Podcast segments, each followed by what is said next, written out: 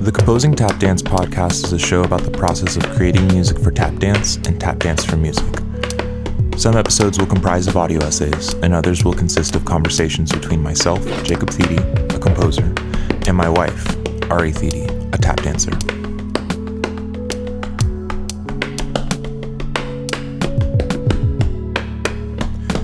Please consider supporting this podcast at patreon.com forward slash Jacob Thede. The link will be attached in the show notes. You can contribute to a subscribe what you want model and pay as little as $1 per month. You will also gain access to our inner circle, which includes unique and spontaneous perks. Chapter 2 Composer Choreographer Collaboration in Western Classical Music. In the Western art music canon, composers have contributed numerous compositions for ballet. Without collaboration between music makers and dance companies, timeless and innovative works like Nutcracker, Rite of Spring, and Appalachian Spring would not exist. However, many composition curricula, whether public or private, lack either collaboration with choreographers or even a comprehensive guide to music for dance.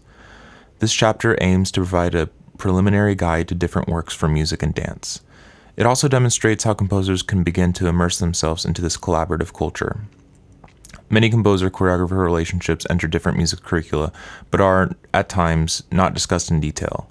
These relationships include Tchaikovsky with Reisinger, Petipa, and Ivanov, Stravinsky with Vaclav Nijinsky, Aaron Copland with Martha Graham, Cowell with Martha Graham, and Cage with Merce Cunningham. Works by each of these composer choreographer collaborations are divided into different creative processes. First, music first, dance second, then dance first, music second, then simultaneous creation, then isolated creation, and last but not least, improvisation. While other creative processes of creation and composition are available, these processes serve as a foundation for how composers and choreographers might collaborate. Section 1 Repertoire for Composer Choreographer Collaboration. The following is a listening guide for various works and collaborations. This list is intended to accompany the brief descriptions of each collaboration. For the beginning composer, this list works this list of works for dance provides an introduction to composer choreographer relationships. Similar to a composition curriculum providing 20th century listening lists to cover a wide array of techniques and historical innovations, this list allows for composers to articulate and better understand music for dance. Additionally, this list allows the composer to see a transition and development of different dance genres. The first are three ballets by Tchaikovsky Swan Lake, written in 1876, Sleeping Beauty, written in 1890, The Nutcracker, written in 1892. Each of these ballets, I will talk about who Tchaikovsky collaborated with. These include Julius Reisinger, Marius Petipa, and Lev Ivanov. After Tchaikovsky, I write about Stravinsky and his collaboration with Vaslav Nijinsky. Written in 1913, Rite of Spring was a collaboration of the two. Last, I talk about Appalachian Spring, written in 1944. This was a composition by Aaron Copland, collaborated with choreographer and dancer Martha Graham.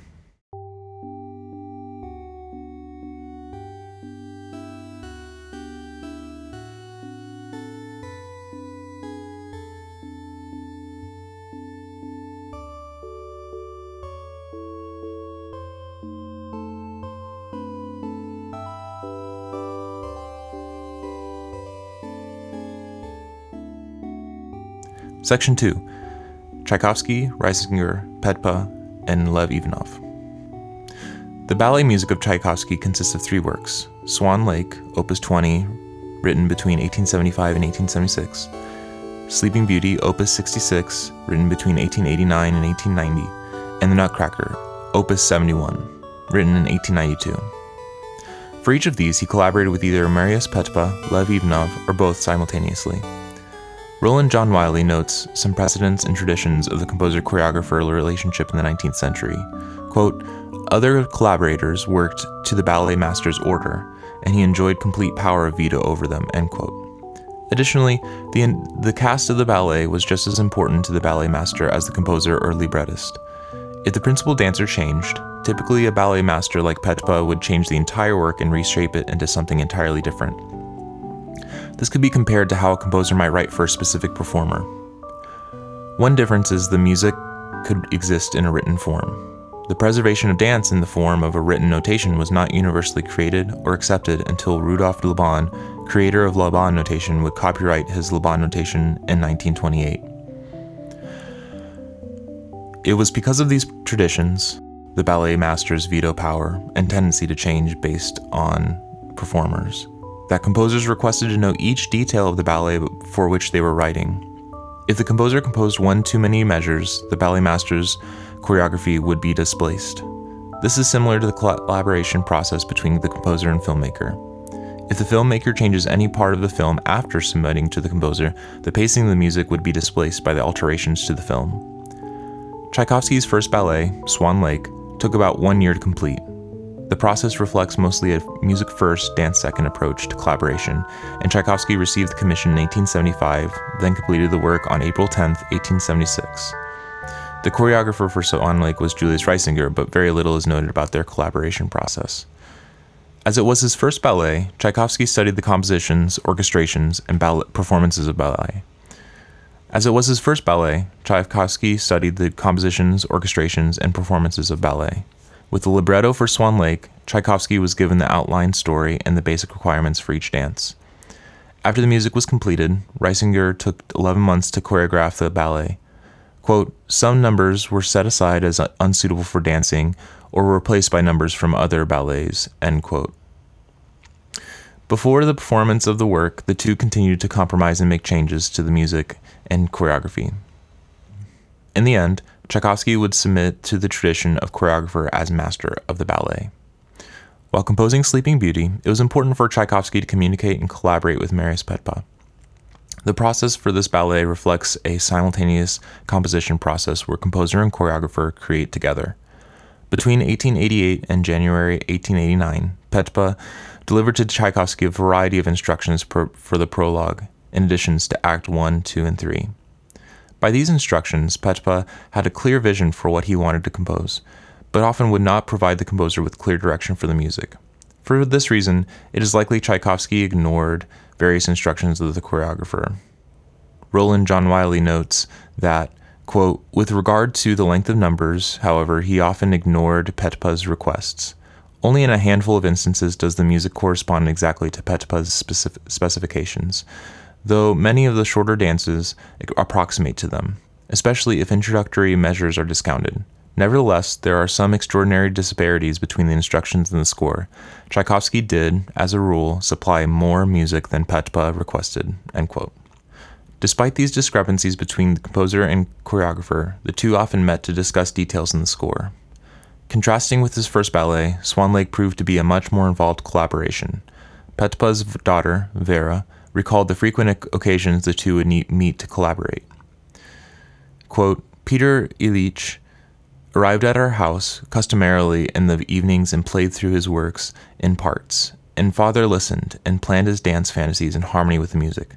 Tchaikovsky's arrivals always brought us much joy, especially when the inspired sounds of his music were heard in our home. End quote. Pyotr Ilyich's younger brother, Modest, noted that Pyotr requested to work with Maurice Petipa in the most exact way before embarking on the composition of the music. This most exact way consisted of the number of measures, character of music, and the amount of time for each number. Later, in conversation with Vasilevsky, Tchaikovsky wrote, It is essential for me, before starting to compose, to discuss matters in detail with the ballet master. About November 1st, I shall be in Petersburg for a rather extended period, and during this time I shall meet and arrange matters with the ballet master concerning what is necessary, how, and when. After completing his opera, The Queen of Spades, Tchaikovsky wrote of beginning a third ballet in the spring of 1890. Modest noted that Pyotr did not have a similar experience as Sleeping Beauty and The Queen of Spades, in which he felt an urge to compose. Modest's rationale for this assumption is that the material and subject of the Nutcracker did not please him. Additionally, he noted that Pyotr, quote, grumbled at the directorate of the imperial theaters for inviting foreign singers to sing in French and Italian on the Russian operatic stage. End quote. Petipa's influence on the new ballet would be minimal as he fell ill and could not play an active role as the choreographer. In Petipa's place was Lev Ivanov. The collaboration of Nutcracker is strange because of the lack of correspondence between the composer and choreographer. Wiley notes that Tchaikovsky did not refer to Ivanov in any letter or contact. Likewise, Ivanov does not hint at his contributions with Tchaikovsky on Nutcracker or Swan Lake. Section 3 Igor Stravinsky with Sergei Diaghilev and Vaclav Nijinsky. Igor Stravinsky wrote The Rite of Spring in collaboration with Vaclav Nijinsky in 1913. With respect to Tchaikovsky's Nutcracker, Stravinsky's Rite sounds far removed in time, culture, and approach, despite being written only 20 years apart. The two collaborators worked closely but created separately while adhering to a collective understanding of the work's sound and feel. The creation of the two artists, in addition to Diaghilev's con- contributions, ignited a spark for a fire in the modernist movement in music and dance. The music is well known for its motivic simplicity, using short segments and phrases while also adhering to complex rhythmic passages. Nicholas Roerich, with Stravinsky, provided the libretto for the choreo drama. Near completing The Firebird, Stravinsky began ideas for his next ballet. He wrote at the end of March in 1910, quote, I wanted to compose the libretto with N.K. Roerich because who else could help? Who else knows the secret of our ancestors' close feeling for the earth? Unquote. The completion and premiere of The Firebird gave both Stravinsky and Diaghilev confidence for a new work to follow. He wrote to Roerich in July of 1910 that the feat of the work encouraged Diaghilev for future projects, and that, quote, sooner or later, unquote, they would have to tell him of the great sacrifice. Because of Diaghilev's strained relationship with Michel Fokine, the choreographer of The Firebird, Stravinsky delayed presenting his ideas on the Rite. In fact, in 1910, Diaghilev and Nijinsky met with Stravinsky in Switzerland. Though he wrote music for The Great Sacrifice, he played not the music of The Rite, but the music for, from the second tableau of Petrushka. The work would not be commissioned until July 1911. The collaboration between Nijinsky and Stravinsky can be summarized as a simultaneous composition. Nijinsky writes of the collaboration that at times I collaborate with the composer, as in Le Sacre du Printemps by Stravinsky. In fact, we created it together, and the music and ballet were composed together. They were born at the same time. I prefer to dance to modern music, of course. I love and admire the older music like Chopin, Schumann, but I respect it as I respect my parents, from whom I always feel distant as well as ahead of them. Modern music is, quote, my music, unquote. In general, it is the music which suggests the ballet to me, and then I put all of my energy into choreographing the dance according to the idea and the spirit of the music, in such a manner that the ballet does not appear to be stuck onto the music, but instead is propelled by the music.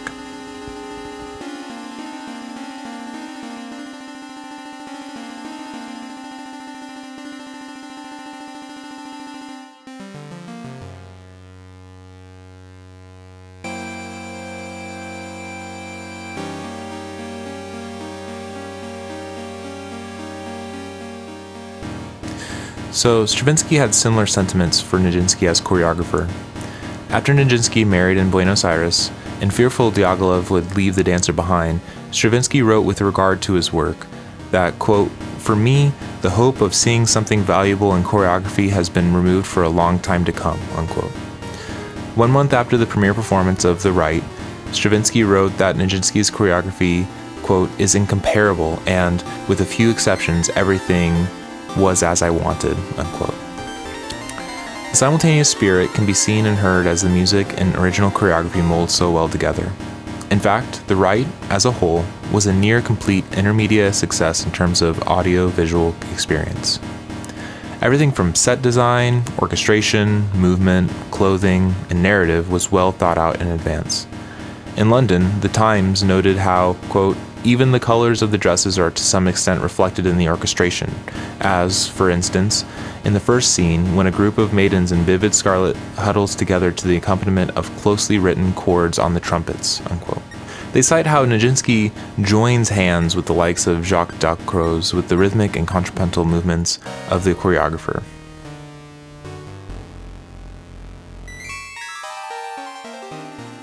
However, years later in 1936, Stravinsky conveyed that Nijinsky could not communicate with the composer and that he made the process problematic by clumsiness or lack of understanding. For the composer, it was Nijinsky's lack of musical training that sparked such a comment.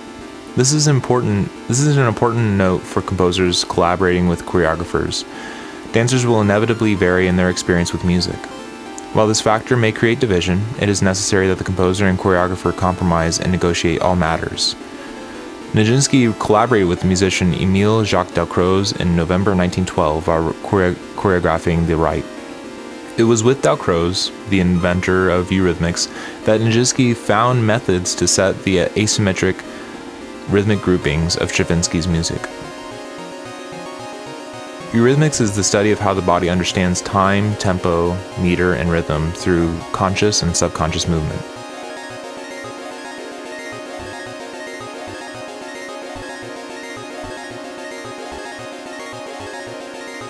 Diaghilev hired Marie Rambert, one of Dalcroze's best teachers. While the dancers were lazy to act, wanting to, quote, show off their beauty and the grace of their arms and legs, unquote, Rambert allowed Nijinsky to create compelling choreography that would encapsulate music visualization. Charles Joseph describes the controversial choreography as the musical equivalence of Stravinsky's defiance of traditional musical structures. Quote, just as Stravinsky's music confronted the fundamental concepts of rhythmic symmetry and motivic development, so too did Nijinsky defy the sacrosanct principles of classical dance. Unquote.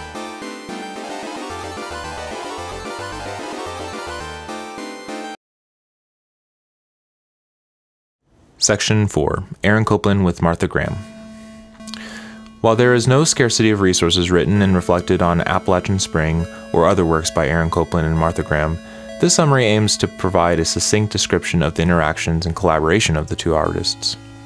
The title of the work comes from Graham's inspiration of a poem by Hart Crane. In conversation with Copland, she remarks, quote, It really had nothing to do with the ballet. I just like the title. Unquote. In 1930, Graham danced the role of the chosen in Stravinsky's Le Sacre du Printemps which was then choreographed not by Nijinsky but by Leonid Massine. As early as September 1942, Copland came into contact with Graham through the, Coolidge Foundation's commission. It took an additional year to formulate a collaboration. In the 1930s, she had already created choreography to pre existing works by composers like Carlos Chavez's Prelude, Darius Milhaud's Danza, Copland's piano variations, Paul Hindemith's Tanzstück and Heitor Villalobos, titled Dolorosa by Graham with various music by the composer in 1931.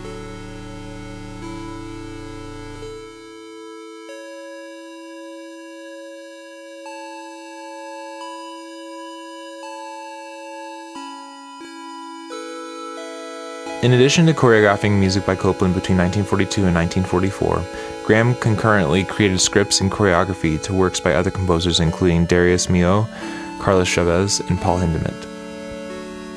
The collaborative process for Appalachian Spring reflects more of a simultaneous composition style due to the number of revisions between Copland and Graham.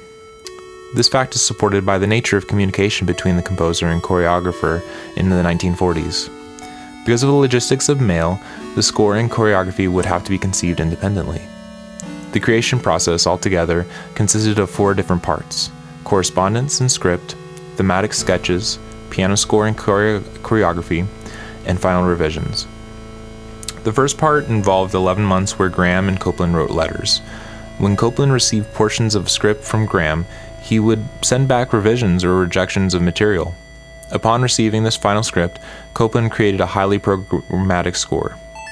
The orchestration of Appalachian Spring would not be finite until weeks before the premiere. Until then, Graham choreographed to the piano reduction by tailoring the movement to highly rhythmic motives of the work. It is perhaps because of the abstract nature of Appalachian Spring that the work has been considered so successful. While the choreography provides a sort of narrative that ebbs and flows in the music between different rhythmic and emotional styles, it does not necessarily depict concrete sounds. While Graham may have been influenced by the rhythmic motives of Copland's music, the movement tends to hint at visualizing the music. The music is the same, because the two were created independently, the music does not visualize the mu- movement. The lack of exact Mickey Mousing is noteworthy because of the technique's rise in popularity in the 1930s and 1940s. Mickey Mousing is synchronized, parallel, or mirrored scoring. It is a technique in film or animation that syncs the music with the action on screen. For example, if a character on screen uses a hammer, the orchestration might reflect the sound with a brake drum or other metallic instrument.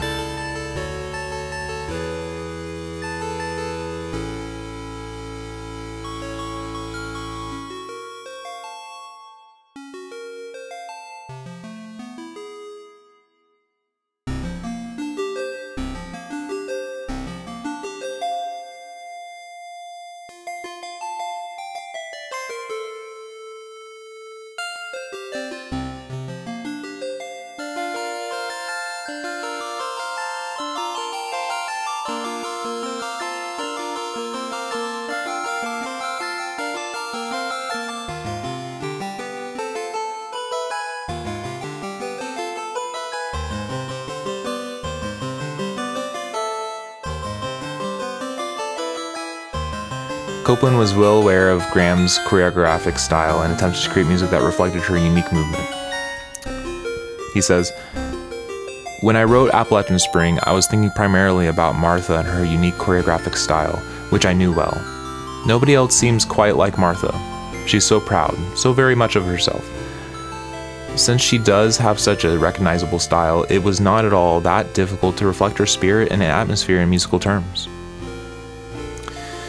When creating the movement to any music, Graham was well aware of how influenced she was by the rhythm and the theme of music. It would not be uncommon for her physical work to begin without music or sound. DeMille notes that Graham has said that she was governed by music. There would be quite often a struggle between the pattern of movements already created and the pattern of music when combined, but eventually they reconciled.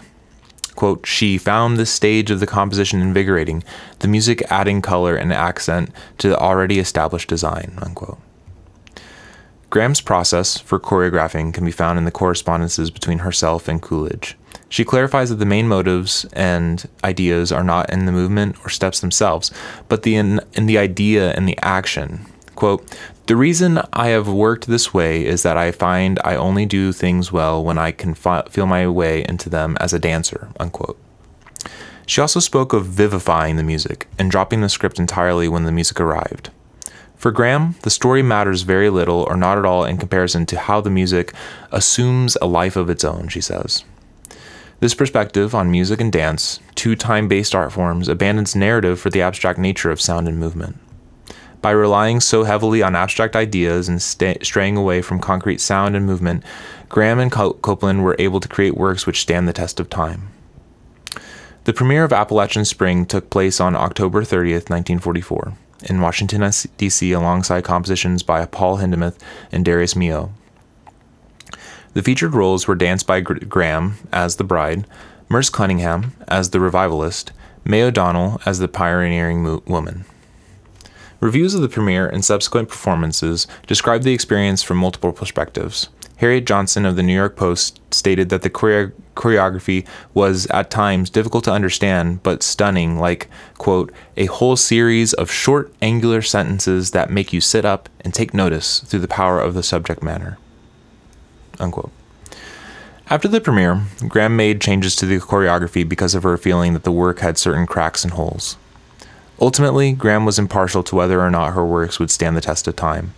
There exists a video recording of the original choreography of Appalachian Spring. However, she has been known to be opposed to any notation of her works. In a New York, in a New York Magazine article describing her views on documentation, Graham is noted as not so concerned with whether her dances will live on, but rather focused on the ideas and principles of the movement, passing into the stream of dance. This difference in opinion greatly differs from the general vantage point of the composer. Musicians tend to worship the written score. Graham, however, understood her work to be more ephemeral and open to differences in recreation. Section 5 Practices for Collaboration. Similar to how the composer is solely responsible for effectively and efficiently communicating their ideas to the choreographer, the choreographer should learn ways and methods of communicating and understanding the ideas of the composer. Nijinsky sought help from Rambert and applied methods of eurythmics. Today, a choreographer might listen and study music suggested by the composer to better understand their ideas. Figure 2.1 is a flowchart for collaboration between composer and choreographer. Based on the miscommunication between Stravinsky and Nijinsky, it details how the composer and choreographer can strive for better communication. The chart serves as a preliminary guide to the collaborative process from the beginning to the end. At the inception of the creative idea, the collaborator should express their idea by a variety of means. Words are only a starting point. The use of words to, describe sound or motion, while numerous, can be limiting, especially if the musician or dancer is limited in their knowledge of the other art form. By using pre existing documentation in the form of recordings, video, or both, the artist can better understand the goal of their respective collaborator. Additionally, the musician or choreographer are able to demonstrate or perform their ideas. After these ideas are expressed, the two collaborators must come to a conclusion of whether they are understood or not. If they are in agreement, the project can begin. If they are not in agreement, the two should find new methods of expressing their ideas. This process cycles back to the expressing these new ideas and once again making sure they are in agreement before putting the metaphorical and or literal ink on the page. Once the composition has begun, the collaborators must engage in continuous ongoing com- communication. While communicating, the artist should provide samples, share new ideas, and other miscellaneous changes to the original ideas. These are shared throughout the creative creation process. There can be as many checkpoints as the two artists desire or feel needed. It is recommended that the composer and choreographer come together in three sections the beginning, middle, and end of the work. If the collaborators find they disagree with the material the other has provided, they must discuss to uncover where there was miscommunication. Three guiding points to discuss can involve identifying expectations, unmet goals, and, and fulfilled expectations. Ideally, by thoroughly recognizing the other's outlook, the artist can be, find the solutions. By asking whether these expectations can be achieved, the two can proceed with the possibilities. In our own experience collaborating, Ari and I explored a variety of methods to create and choreograph original music for the digital tap dance live set. These included composing the music and later choreographing this dance, simultaneous composition, and elements of improvisation. Upon reflecting on our collaborations, we often found that if there was any conflict throughout our creative process, it was because of our lack of communication or miscommunication. While we spoke a common language, our vocabulary differed. I learned to not only use my musical vocabulary, as she did not did have some experience and knowledge using terms specific to music, I also used terms which had concrete meaning. One such example of conflict was unearthed when describing how we each wanted a specific part of, in other words, the piece to sound. While I described my intention to be light and minimal, she understood those words to mean soft, sparse, and underwhelming. From my perspective, I was influenced by the cross genre music of composers like Sarah Kirkland Snider or Caleb Burhans. While the music of these composers is minimal in form and structure or light and and rhythmic complexity. Both have p- pieces which exhibit the, ex- the opposite of elements like soft, sparse, and underwhelming. These are intense, jagged, and overwhelming. Because of these differences in interpretation and in style, we had many conversations and reflections on what we mean when we use specific terminology. Additionally, we shared many different audio and video resources um, that could be used and shared to better understand what we were meaning much conflict and misunderstanding can be overcome by simply over explaining and articulating what your words really mean. I believe these conversations should be at the root and foundation of any collaboration. These differences in understanding the word world can be found in most intermedia collaborations, which might involve music. These are choreography, film, sculpture, visual art, photography, and more. As a composer, I have found that collaborating with choreographers shares many similarities with collaborating with filmmakers. Some filmmakers, like choreographers, have little to no experience with music. The composer cannot assume their collaborator will understand their musical terminology. and often must rely on symbol terminology and or musical examples. Based on my collaborations with Ari, I suggest sharing and comparing with different specific timbres rather than melody, key signature, chord progression, and others. While collaborators might care how certain musical modes, key signatures, or chord progressions might sound, I have found these characteristics are secondary to specific timbres which filmmakers or choreographers may or may not be familiar with or want. Section 6 Conclusions The composers and choreographers discussed in this chapter served as a preliminary study for collaborators. After sufficient study of these works and collaborations, I suggest further research on contemporary composers and choreographers. Examples of such works include collaborations of multimedia works by John Cage and Merce Cunningham, as well as very recent electronic ballets like Ashley Fure's Ply, Ply in collaboration with IRCAM and choreographer Yuval Pick. Overall, the study serves as a starting point for collaborators to begin communication and then venture into the world of contemporary music and dance.